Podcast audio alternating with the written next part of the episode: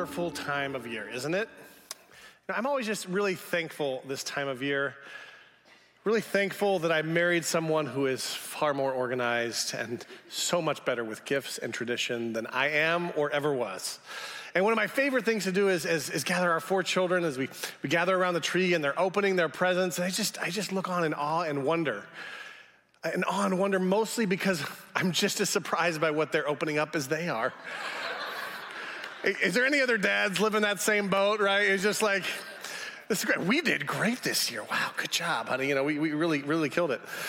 She's great like that. And you know, one of the other fun traditions that Julie started with our kids is decorating gingerbread houses. Now, we originally just started with one gingerbread house, and all the kids would gather around with all you know, the frosting and the candy. And there, there was always a little bit of tension about what would go where and how it would get decorated. And so this year, Julie found out the gingerbread houses were on sale. She's like, I'm just going to get one for each. We're going to get three gingerbread, gingerbread houses for all of our older kids, and then there won't be any tension about who gets decorated. Everybody gets to do their own thing. It's going to be great, right? And now we didn't get one for our our two-year-old Molly because Julie assumed, well, her attention span's kind of short anyway. Maybe she can help one of the older kids, and then uh, you know she'll get distracted and she'll move on, right?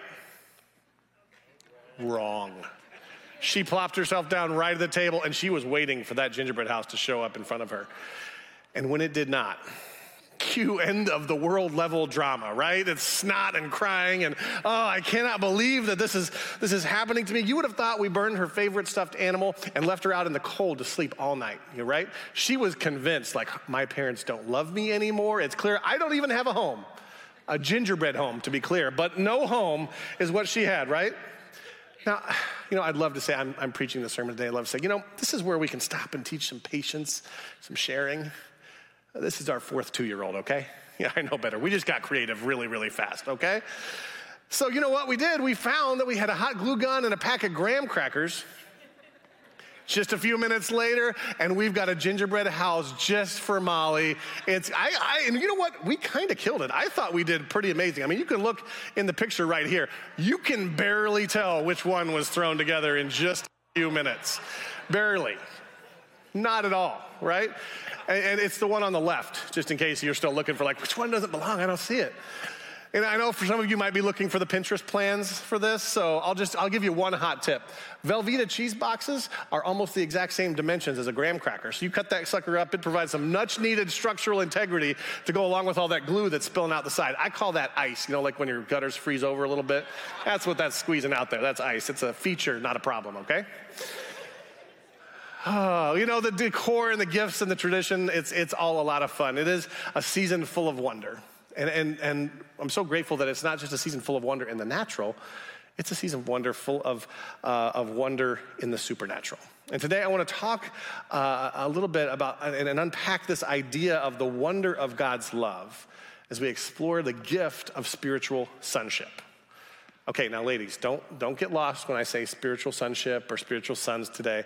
Again, this is not this doesn't exclude anybody. This is men and women. This is actually rooted in Jesus as the son of God, all right? But it includes all of us. So when you hear that idea spiritual sonship, that's for you too. That's for all of us.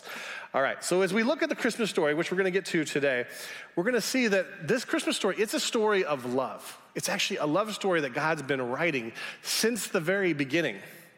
And 1 John 4 uh, says some amazing things about God's love, and it's actually uh, really related to this Christmas story. In 1 John 4, 9 through 10, it says this.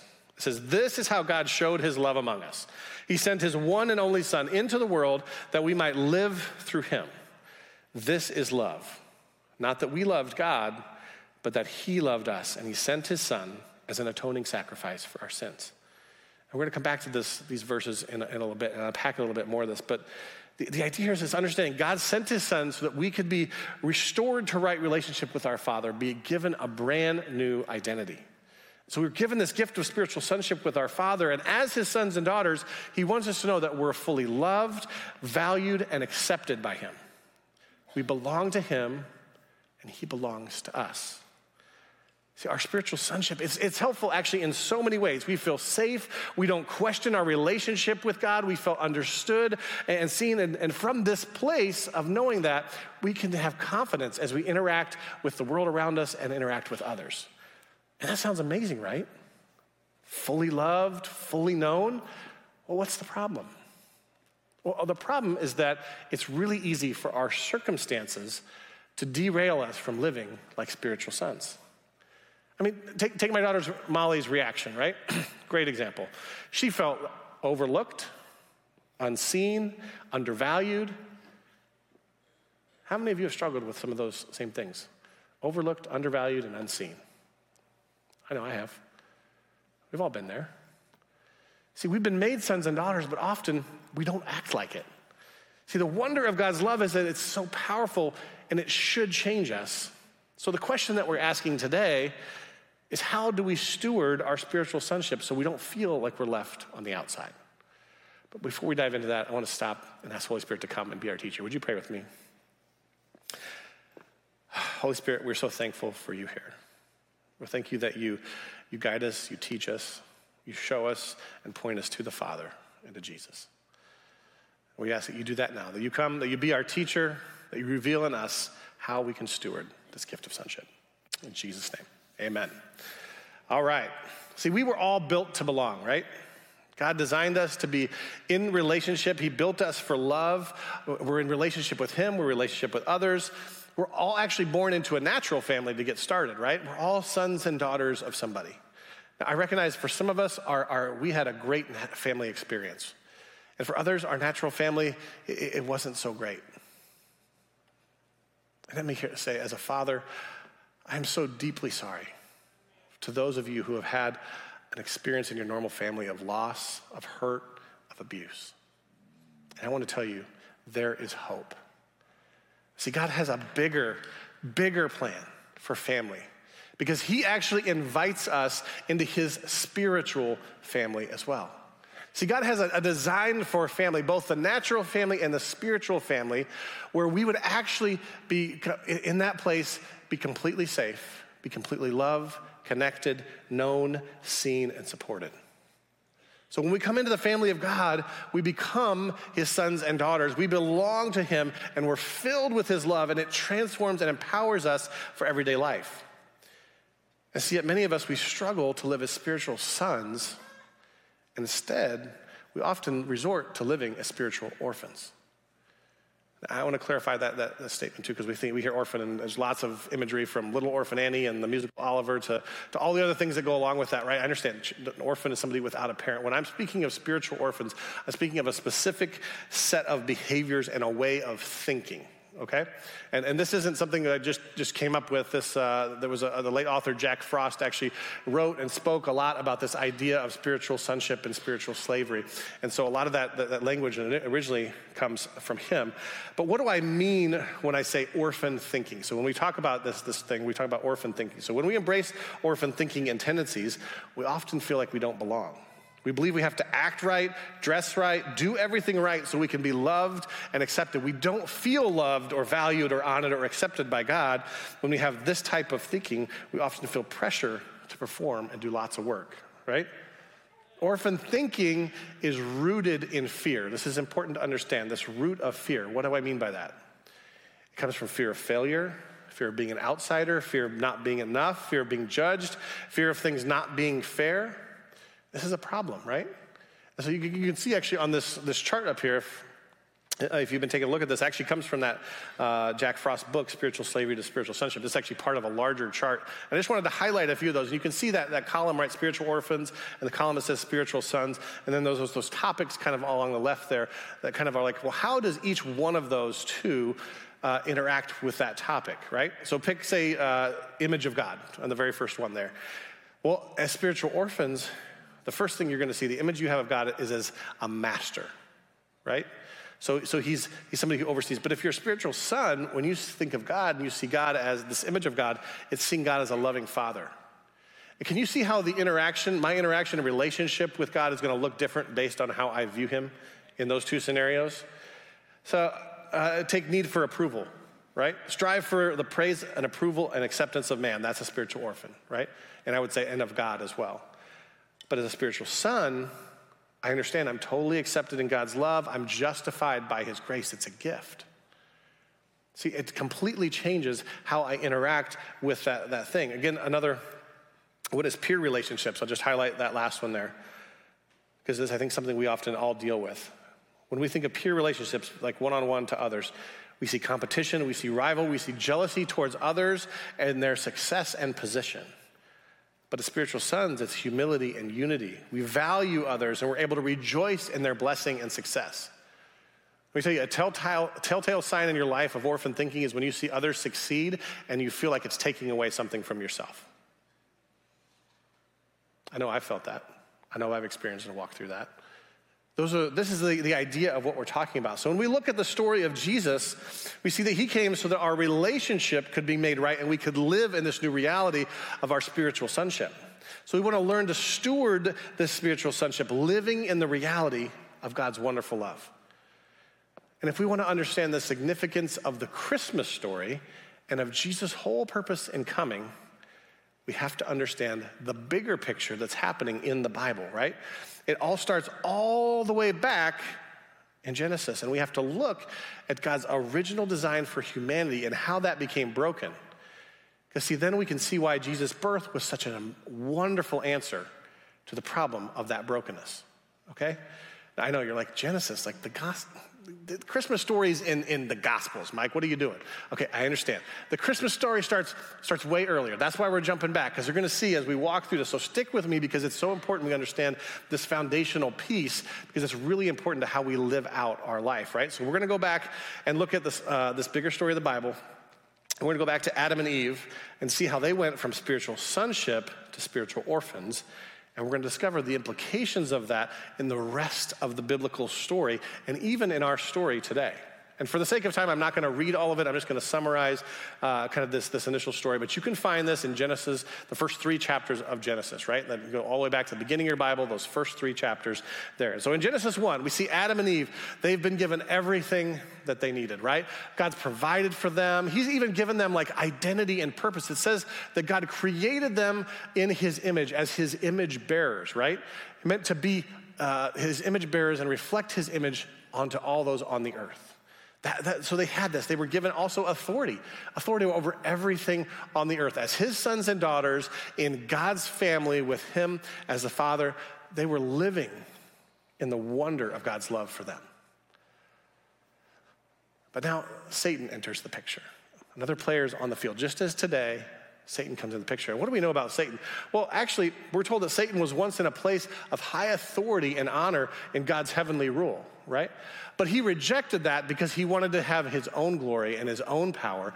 And because of that rejection, uh, of his rejection of that, God cast him out from his presence. He could no longer be in God's presence. See, Satan was the very first spiritual orphan. And that orphan thinking led him to be jealous. So he looks at God's creation and humanity, this beloved creation that he has. He says, I want to infect them with the same orphan thinking that I have. Because he wants, to, he wants to infect all of those things. And one of the primary ways that Satan loves to operate is he takes something that God has created, something beautiful, and he twists it into something to use for his evil motives. And so, as we look uh, at, at, what, at, at what he's doing, we read in Genesis 3 that Satan begins to tempt Adam and Eve, and he says, Hey, you need to eat the, the fruit of this tree over here. It was the one tree that God said, Don't eat of that tree.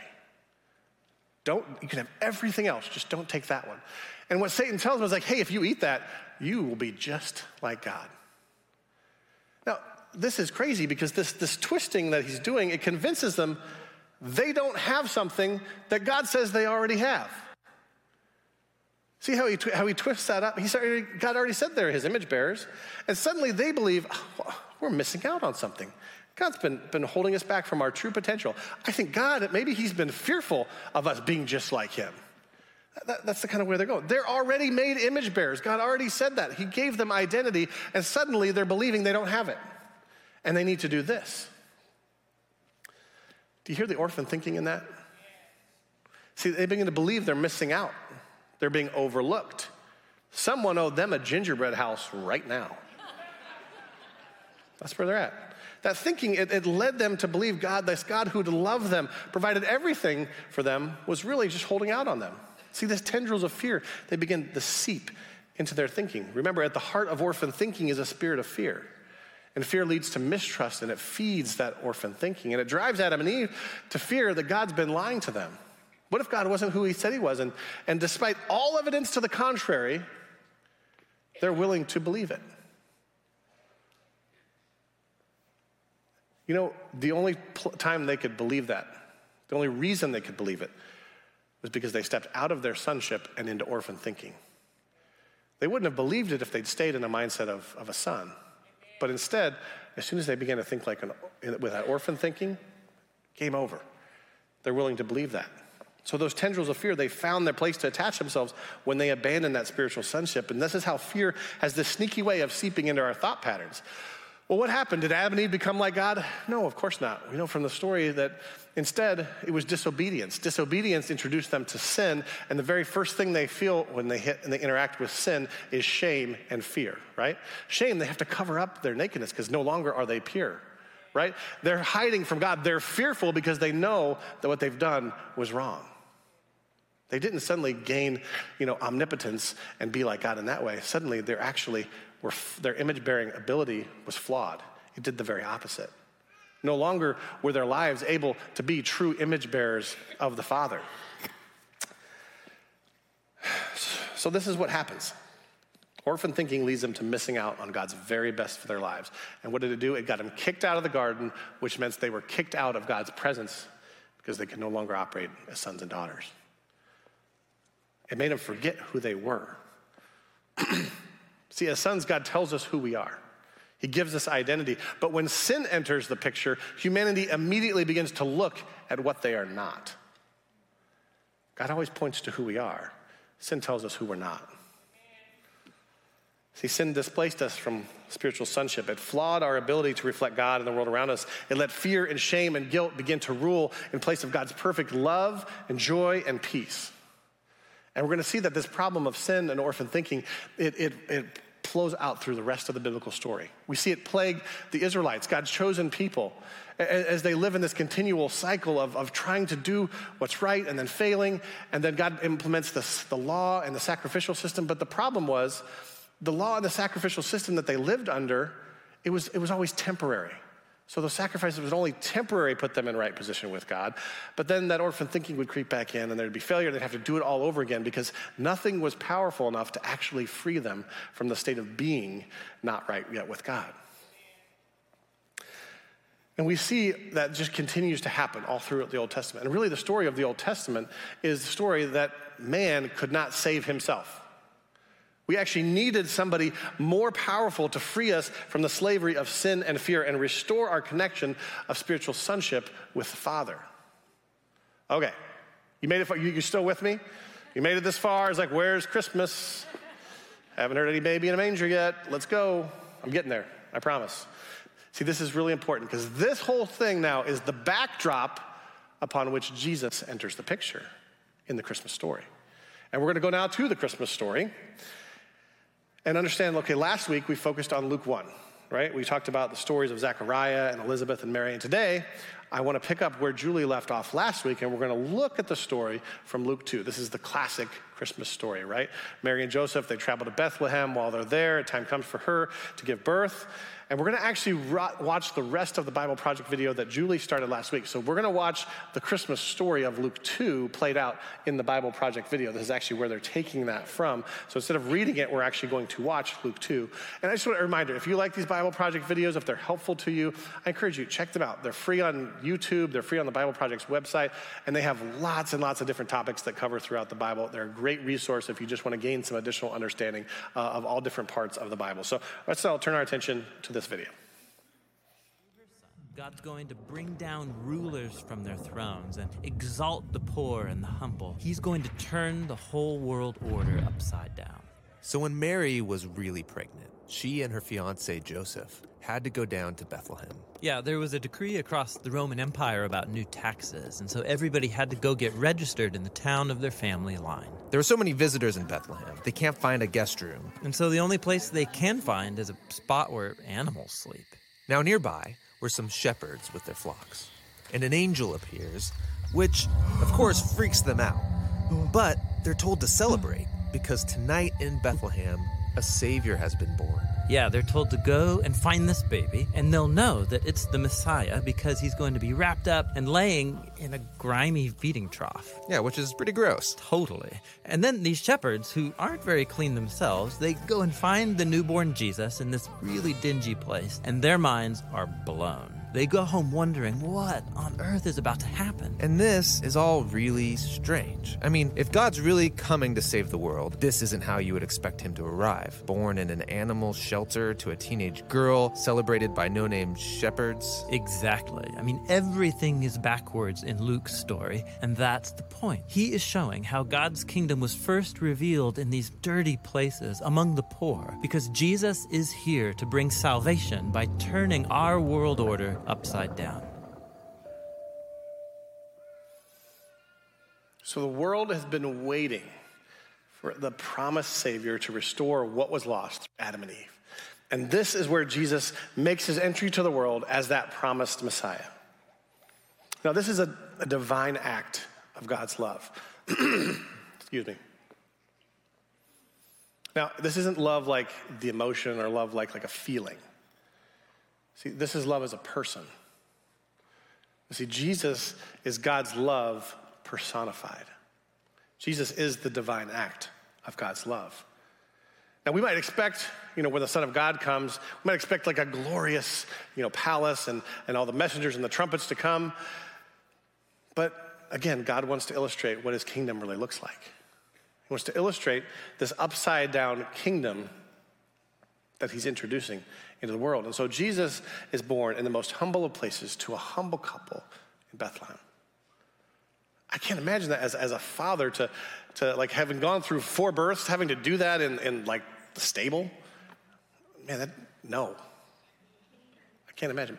Mary and Joseph, they've had to face some incredible challenges just to get here, and then this is the culmination of that. And we see in the whole story, uh, especially with Mary and Joseph, that, that throughout this, this Christmas story, there's this, this thinking, this orphan thinking trying to derail the story as it comes along, right? Because both Mary and Joseph, they struggle to believe how they belong in such an important part of God's story. They struggle to know how, they, how to see themselves as loved and valued and honored or accepted by God. See, they needed Jesus just as much as the rest of us. He was making it clear. And God's answer along the way, every time, was trust me, his love, his peace, his joy. The same thing for the shepherds, right? The shepherds, it says that they, you know, the, the angels, you know, they, they burst onto the scene in their field in the middle of the night. I mean, they were terrified. It says they, it really freaked them out, right? Because suddenly God's presence is just like bathed on top of them. Well, what, why, why is this going to be so terrifying? Well, humanity doesn't know what to do with God's presence because remember, we were kicked out of God's presence uh, in the garden. So suddenly God's presence comes and they're not sure what to do. They're terrified, they're afraid because they don't know how to be sons yet. But God's love answers with peace, with love, with joy. And instead, they're, they're, they're like, well, let's go check this out. Okay. And they come back with awe and wonder at what God is doing. See, they didn't expect the angels to come into their field that night. At least I certainly hope not. I don't think this was a normal occurrence, right, for those shepherds. Surely not. But this is the upside down kingdom at play, right? Often when God moves, it looks different than what we expect. And that's what's happening here. In this upside down kingdom, we gain position and power and freedom only when we first humbly submit to God's divine love. Let's read some more about this love. I'm going to go back to 1 John 4, and we're going to read just a little bit more than we did at the beginning. This is 1 John 4, 9 through 10, and 16 through 18. This is all about God's love right here. So, hear what it says about this. This is how God showed his love among us. He sent his one and only Son into the world that we might live through him. This is love. Not that we loved God, but that he loved us and sent his Son as an atoning sacrifice for our sins. God is love. Whoever lives in love lives in God, and God in them. This is how love is made complete among us so that we will have confidence on the day of judgment. In this world, we're like Jesus. There is no fear in love, but perfect love drives out fear because fear has to do with punishment. And the one who fears is not made perfect in love. See, God shows his wonderful love by sending his son as a sacrifice so that we could be free, so we could be his sons restored to right relationship with God. This grip of fear uh, and sin and fear on the world, it needed an answer that was big enough to restore what was stolen by the enemy. It needed the only answer that could transform an orphan heart. It needed the Father's love. It's the only answer. And God is love. And it says there's no fear in love, right? Because perfect love casts out fear, right? Fear is at that is that root uh, thing in, a, in orphan thinking, right? But who is Jesus? Who do we say Jesus was? Jesus is love, right? So Jesus is the perfect love that casts out fear. So it's through Jesus that we actually can be free from fear, that we can live as sons and daughters. This is an incredible message. And it's all, it's, this whole thing is about belonging in God's family. And I want to read from John 1. This is verses 12 and 13, and it says some things to say about being children of God. Says, To all who believed him and accepted him, he gave the right to become children of God. They're reborn not with a physical birth resulting from human passion or plan, but a birth that comes from God. So, to all who believe him and accept him, he gives the right to become children of God.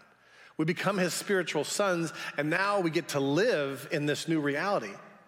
See, it was God who chose to love us first, not the other way around. It was an act of his grace. And every one of us needs the answer of his love, love in order to write the story of spiritual sonship in our lives. His love means that it, it, it, we belong. This is not an exclusive thing, right? It's available to every single person, and every single one of us gets to bring every fear, every worry, every hurt, every injustice, and submit it to the love of God. See, we were built to belong, we were built to be part of God's family. This is good news. This is the gospel message. See, Jesus is the gospel message. He's good news to everyone. And I know we still can struggle, though, with this orphan thinking. We can struggle with falling back in those ways. It, can be like really quick too. That's how crazy it is. We can wake up feeling pretty good. I'm feeling like a pretty good son today. And then, you know, like your, your spouse says something that kind of just angers you a little bit, kind of triggers you. Maybe your coworker says something that you're just like, ah, I'm just not sure I can deal with you today. And suddenly you're like thinking about all the ways I'm just gonna like, I'm gonna get them right. I just wanna smack in the back of the head. Oh, right? It doesn't take much. We just we, we begin to get down to this, this, this pathway of orphan thinking, and suddenly, I don't think I'm thinking like a son anymore. That's not good. But God has some answers for us. And I want to, I want to read here, what do we do when we, when we run into that place? I want to read here from Galatians 4, 6, and 7. And it talks about that, and we're going to talk some, some steps that can help us. It says, So that we would know we are his true children, God released the spirit of sonship into our hearts, moving us to cry out intimately, my Father, my true Father. Now we're no longer living like slaves under the law, but we enjoy being God's very own sons and daughters. And because we're His, we can access everything our Father has, for we are heirs because of what God has done. There are some amazingly important things that are right here in part of this passage. And I want to point out three things, three things that can help us when we find ourselves falling into that ways of, of orphan thinking. And the first thing is what it says here in verse 6 is that God released the spirit of sonship into our heart. So it's God releases the spirit of sonship. That's step one, understanding it's a gift. So we just have to ask for it. If we try to earn it, we're actually doing the orphan thinking in order to get into sonship. It doesn't work. We have to accept his, his gift of grace, his gift of sonship. So God says, releases that, right? God releases, and then we respond. It says, it moves us to cry out intimately, My Father, my true Father. Now, why does it say that? See, when we get into this, this place of orphan thinking, what it does is it, it, it begins to have authority over our thoughts, our emotions, our actions. It sits up here. But when I acknowledge who the Father is, it pushes that aside and suddenly the no i need the father here. So my response is putting the father back in his place back in the appropriate place for him to, to let me be a son. Orphan thinking can't rule our thoughts and we can still think like a son. That's a problem. So god releases and then we respond and the next one's really simple. We receive right? Well, what does it say? It says because we're his we can access everything our Father has because we're heirs of what God has done. See, in, another verse of the Bible, it says that we are co heirs with Christ. It's because of Jesus, we are heirs of the Father, and we have access to everything that He has for us. So this, this all plays out. God releases, we respond, we receive. See, I, I, have to, I have to do this too. I have, I have to come back to that when I get the, those, into those ways of orphan thinking. You know, recently uh, I was beginning to feel overwhelmed by it was a challenging season of, of work and relationships and responsibilities, and I found myself just frustrated, kind of just grumbling about everything. And I'd be looking around and see all the people who didn't have to do the things that I had to do, and boy, I was just resented them. Why do they get to do that, God? How come they don't have to deal with the things that I have to deal with? That's not fair. Orphan thinking was overruling all. God has some things to say, of course, about that, but you know what I had to do? I had to stop long enough to listen to him. So when I was finally able to stop long enough for him to get a word in, he just asked me a question. He asked me who I was. I know the right answer. I was a little snarky about it, but I knew the right answer. I'm a son. I know that. You have to tell me again. Now, probably because I was in a snarky mindset, the response that I heard in my head was like, Are you though? Are you? I don't know. He was much more gracious with me than that, but I think that was in the place where I was at. But see, what he did was he, he interrupted that space for me. And he invited me back into the free gift that he had. And, and when I stepped outside the bubble of that orphan thinking long enough to be like, I don't want this, I had to accept that gift from him. But I had to respond too. See, I had to respond by saying, God, I don't, I don't want to continue in this place. I don't want orphan thinking to be ruling over anything. God, Father, you rule over that. I give that to you. See, I had, I had to respond by acknowledging him back in the right space in my life. And as I did that, I, I, began to feel, you know, some of the baggage of orphan thinking. It just began to slip away, right? The anxiety and jealousy and anger and fear, it began to be replaced with what? With God's inheritance that I was now able to receive. His peace and his joy and his love began to be put back in the right place of where I was thinking as, as that mindset began to be restored of sonship. So when we're faced with those problems that attack our sonship, remember, you can release, respond, receive. God releases, we respond, we receive. It's not complicated. God didn't make it complicated, He made it really simple. It's another reason it's really good news. but what did Jesus bring into the world that changes this position of fear and orphan thinking? Let's just bring all of this together now as we close up. What did he bring? He didn't bring military or political power, right? He didn't fight for our rights in the courts. See, those are all tools for earthly battles. But Jesus was fighting a cosmic battle. There was a bigger battle that was going on. It had been ongoing, as we saw, since the beginning of creation. And to win this battle, he needed to bring the big guns. He needed to bring God's greatest weapon, so he brought his divine love. Jesus came. See, our orphan, our orphan thinking doesn't know how to feel loved or valued or honored. Instead of accepting that free gift of God's love and sonship, we believe we have to earn it, right? We have to do all the right things so that we can be accepted. But it's Jesus who gave us a brand new identity, and that means we're loved, we're valued, and we're accepted by God. His salvation restores us to direct connection with the Father as His sons and daughters. we talk about being saved, when we talk about salvation, that's what it means. It's a restoration of connection of our sonship. So what does that mean for us? What does that mean for us? Uh, how can we look at us as a, as a, church and say, well, how can we how can we help put that into some reality? Well, it, it makes more our mission statement makes a lot more sense when you understand it in the light of God's love and this greater story that God's writing throughout the Bible. And what's our mission statement? Let's read it. Encounter love, experience transformation, and extend the miraculous. See, it's love that allows us to experience the transformation that restores our identity as spiritual sons and daughters. And from that place, we're empowered by the Holy Spirit to give it away, to extend the miraculous. It's part of God's story. It's not just something that we, we did to sound good, it's continuing God's story. Your life is a continuation of the Christmas story that we celebrate in this season. Because when we learn to steward our sonship, we're stewarding God's redemption story that He started in the beginning of creation, and it will continue on past us and beyond us. See, you carry the same hope today as a baby boy in a manger did 2,000 years ago. So let's live like sons and daughters who know just how wondrous our Father's love really is. Would you stand up? As we pray us out today, I want you to practice those things we've been talking about. See, when we when we worship and the worship team comes and lead us in, in worship today, this is our opportunity to respond. We already know God's extended this gift of sonship, right?